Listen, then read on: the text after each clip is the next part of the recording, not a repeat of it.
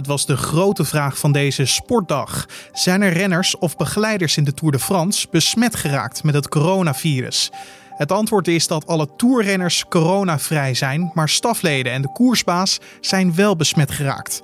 Waarom waren er zoveel zorgen en hebben ze in zekere zin nog geluk gehad? We nemen contact op met Frankrijk. Dit wordt het nieuws. En dan als de renners langskomen, het blijft sport natuurlijk. Ja, is het dan realistisch om te denken dat ze daar dan als een soort golfpubliek alleen zouden staan, rustig uh, klappend. Dat was nu sportverslaggever Daan de Ridder, die voor nu.nl de hele ronde van Frankrijk volgt. En hij kan je straks alles vertellen over de bezorgdheid die er was binnen de Tour. Maar eerst kijken we kort naar het belangrijkste nieuws van nu. Mijn naam is Carne van der Brink. Het is vandaag dinsdag 8 september en dit is de Dit wordt het nieuws middagpodcast. Bijna 5500 Nederlanders testen in de afgelopen week positief op het coronavirus. Dat meldt het RIVM in de wekelijkse update. Dat is een forse toename ten opzichte van de 3600 besmettingen van de voorgaande week. Het aantal nieuwe ziekenhuisopnames daalde daartegen naar 43. In de voorgaande week meldde het RIVM nog 57 opnames. Het aantal bevestigde sterfgevallen nam ook af, met 17 deze week tegenover de 24 van vorige week. Volgens Aura Thiemen, hoofd van het Centrum Landelijke Coördinatie Infectieziektebestrijding van het RIVM, zijn de cijfers een indicatie dat we alert moeten zijn. Het kabinet komt volgende week op Prinsjesdag met maatregelen voor huurders die door de recente huurstijging in de problemen komen. De groep die inderdaad in de knel dreigt te komen, kan rekenen op maatregelen van het kabinet. Dat zei minister van Wonen, Kajsa Alongren, tijdens het Vragenuur. De minister moest zich in de Kamer verantwoorden voor de huren die opnieuw flink zijn gestegen. Eerder deze week maakte het Centraal Bureau voor de Statistiek bekend dat de huurprijzen in juli met 2,9% omhoog zijn gegaan. Dat is de grootste stijging sinds 2014. De agenten die op 1 maart een ontsnapte TBS'er hebben doodgeschoten, worden niet strafrechtelijk vervolgd. Dat heeft het Openbaar Ministerie laten weten. Na de ontsnapping van twee TBS'ers ontstond er een vuurgevecht met de politie.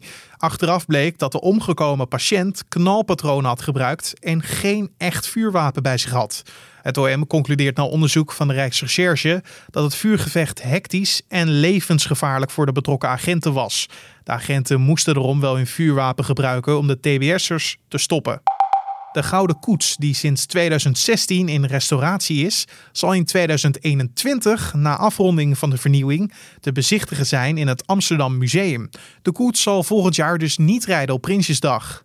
Na de restauratie zal koning Willem-Alexander een besluit nemen over de toekomst van het rijtuig. Het gebruik van de koets is namelijk niet onomstreden. Op een van de panelen staan halfnaakte Afrikaanse en Indonesische mannen afgebeeld die geschenken aanbieden aan het koninklijk huis. Volgens critici wordt hiermee het koloniale verleden van Nederland verheerlijkt. En dan het hoofdonderwerp van deze podcast. En dat is dat de hele wielerwereld vandaag in de ban was van de uitgevoerde coronatest op de rustdag. Daar kwam vandaag de uitslag van. En de vraag was of er renners en of teams uit de Tour de France moesten stappen. Want bij minstens twee besmettingen binnen één ploeg zou de hele ploeg de Tour de France moeten verlaten. Dat bleek echter niet het geval te zijn en konden alle teams vandaag gewoon beginnen aan de tiende etappe. Maar helemaal coronavrij is de Ronde van Frankrijk echter ook niet gebleken. Hoeveel bezorgdheid er was bij de teams hoor je van nu sportverslaggever Daan de Ridder vanuit Frankrijk. Het ligt wel een beetje aan de renner aan wie het vroeg. Ik heb natuurlijk niet aan alle 165 renners gevraagd, maar uh, ik sprak zondagochtend Nicolas Roach, ervaren renner van Sunweb, en die zei, uh, ik uh, kan me niet voorstellen dat niet elke renner een klein beetje bezorgd is. Nou ja, maandag op de rustdag zei Tom Dumoulin, ik maak me helemaal geen zorgen. Maar dat ging natuurlijk ook wel een beetje om hun eigen. Kijk, over hun eigen gezondheid kunnen ze natuurlijk nog wel denken: van ik heb geen symptomen, het zal wel meevallen. Nou ja, goed, kijk, renners zijn er natuurlijk uh, heel erg goed in om niet, uh, niet te veel bezig te zijn met dingen waar ze geen controle over hebben. En hier hebben ze zeker geen controle over.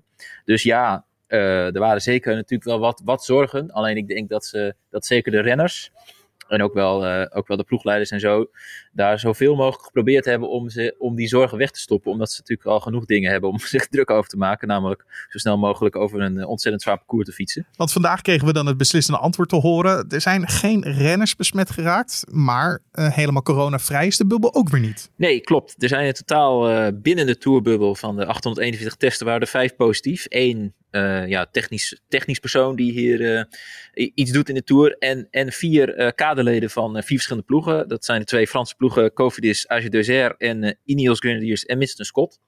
En nou ja, wat dat betreft is dat natuurlijk slecht nieuws. maar ook weer goed nieuws, want bij twee personen, maakt niet uit of het renners of kaderleden zijn, binnen één ploeg, als daar positieve test was, twee positieve testen waren geweest, dan had dat team uit de Tour, uh, dan was dat team uit de Tour gezet. Um, dus wat dat betreft was het zeg maar voor, de, voor het doorgaan van de Tour en het, het sportieve uh, ja, continuïteit van de Tour uh, goed nieuws. Want alle renners konden gewoon opstappen. Alle teams kunnen gewoon door. Ehm, en ja, dat had natuurlijk bij nog maar één positieve test. Hè, bij, als iemand van die vier positieve testen uit het team, als die contact had gehad met, en die hebben natuurlijk contact met, met anderen, als die dan net ook nog een andere hè, positief had, uh, als daar nog een andere positieve eh, test uit was gekomen, had dat team de Tour moeten verlaten. En dat was natuurlijk uh, erg vervelend uh, geweest. dus ja, goed nieuws en, en slecht nieuws, zullen we maar zeggen. En daarnaast is ook het boegbeeld van de Tour de France besmet geraakt, hè? Ja, de, ja het, het gezicht van de tourorganisatie Christian Prudhomme, de tourdirecteur. ja, bij het, bij het grote publiek vooral bekend om het feit dat hij elke dag in, de, in de voorste koersauto zit en dan de rode vlag zwaait als we, als we echt beginnen met de etappe ja, de, de, de tourorganisatie heeft wel benadrukt uh, dat uh, Prudhomme uh, buiten de tourbubbel zich heeft begeven altijd. Hè? dat betekent dat hij in principe geen contact heeft gehad met renners of, of teams, of in ieder geval niet daarbij in direct contact is geweest. en dat is ook niet zo gek, want hij zit dus eigenlijk de hele dag in die auto. en ik heb hem deze week ook wel eens gezien, hè, dan, dan bij de finish. En dan rijdt die auto door en dan stapt hij uit. En dan, en dan verdwijnt hij gewoon weer van het toneel. Het is niet alsof hij dan nog even gaat, uh, gaat de etappe gaat doornemen met de renners of wat dan ook. Hij, hij gaat meteen weg. Uh, dus uh, als het goed is, is hij niet met renners en teams in contact geweest. Maar het is natuurlijk wel een ongelukkig beeld voor de Tour dat het gezicht van de organisatie nou net positief is getest. En nou ja, hij zal nu zeven dagen in quarantaine moeten. En zijn rol wordt overgenomen door zijn, door zijn tweede man. En uh, ja, sportief gezien maakt dat dan eigenlijk niet zo heel veel uit. Want uiteindelijk heeft Prudhomme met name een, ceremoniële functie. Het goede nieuws voor Prudhomme is dat hij geen symptomen heeft. En als we dan teruggaan naar de oorsprong van deze zorgen. Dat kwam door de drukte die was ontstaan op de bergpassen. Hè? Ja, ik wil er natuurlijk wel even bij zeggen dat ik absoluut geen viroloog ben.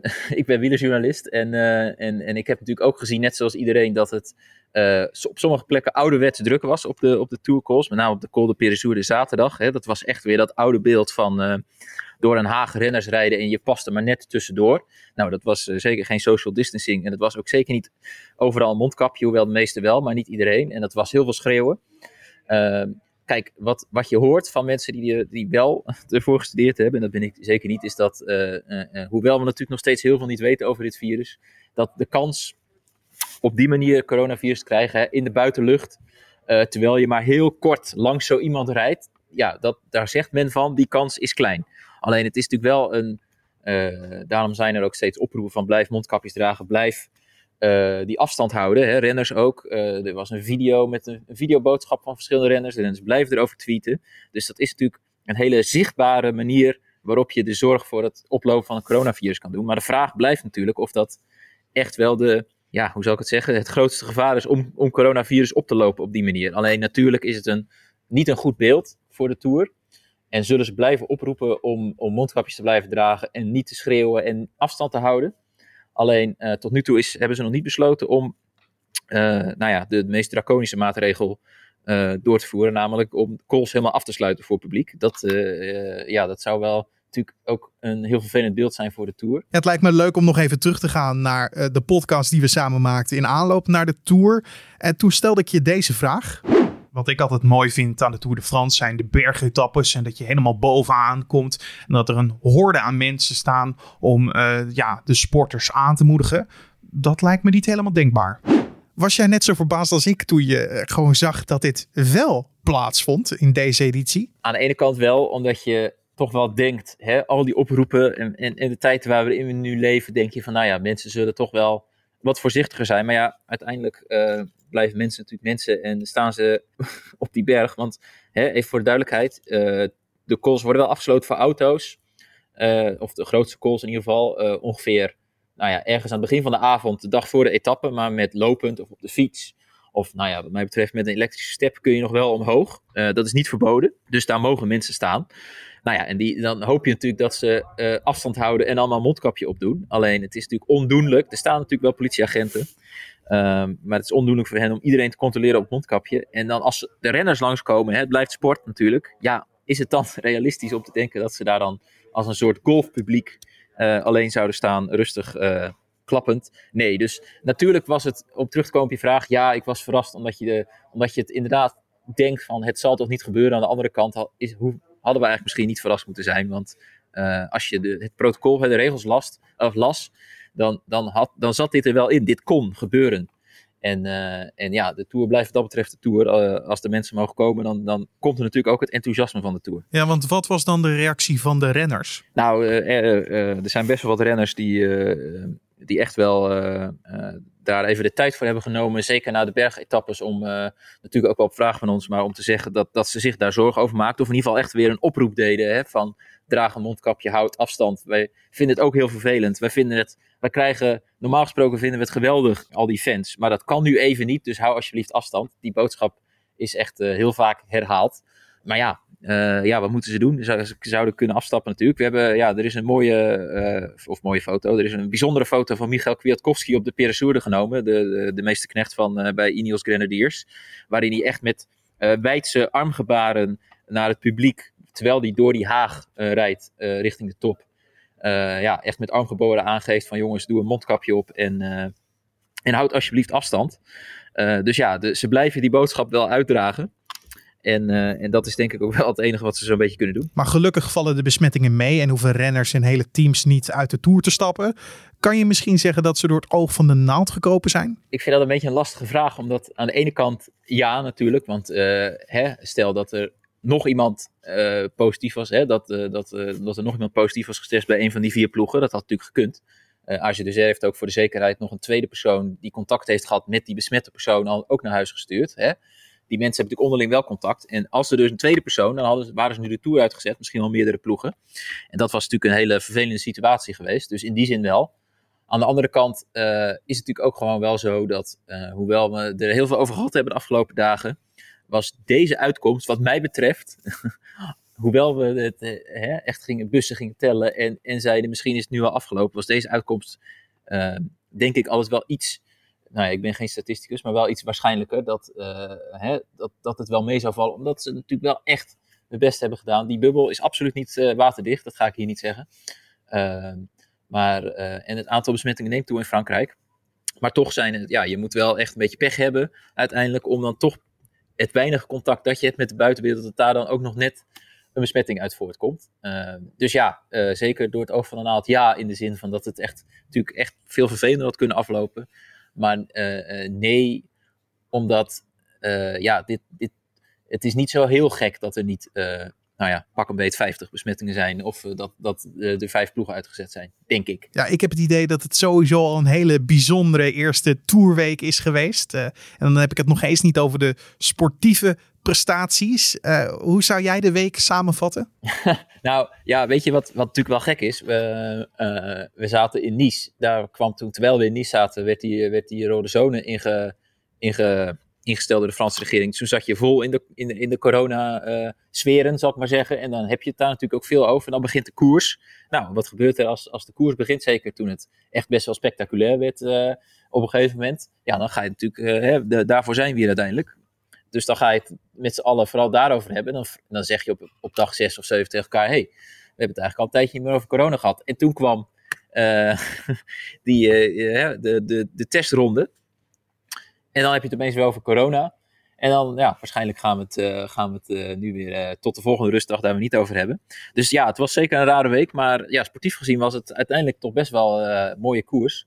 En, en laten we hopen dat, dat we het daar weer vooral over gaan hebben de komende dagen. Nu sportverslaggever Daan de Ridder was dat vanuit Frankrijk. En dan het weer. Vanavond zijn er wolkenvelden en klaart het hier en daar op. Later op de avond neemt de kans op wat lichte regen of motregen in het noorden en oosten toe.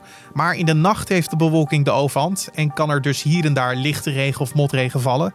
Het wordt een zachte nacht met temperaturen tussen de 16 en 17 graden. En morgen is er opnieuw veel bewolking en kan er soms wat lichte regen of motregen vallen. In de late middag en avond klaart het op vanuit het noordwesten en het wordt 19 tot 21 graden bij matige westenwind.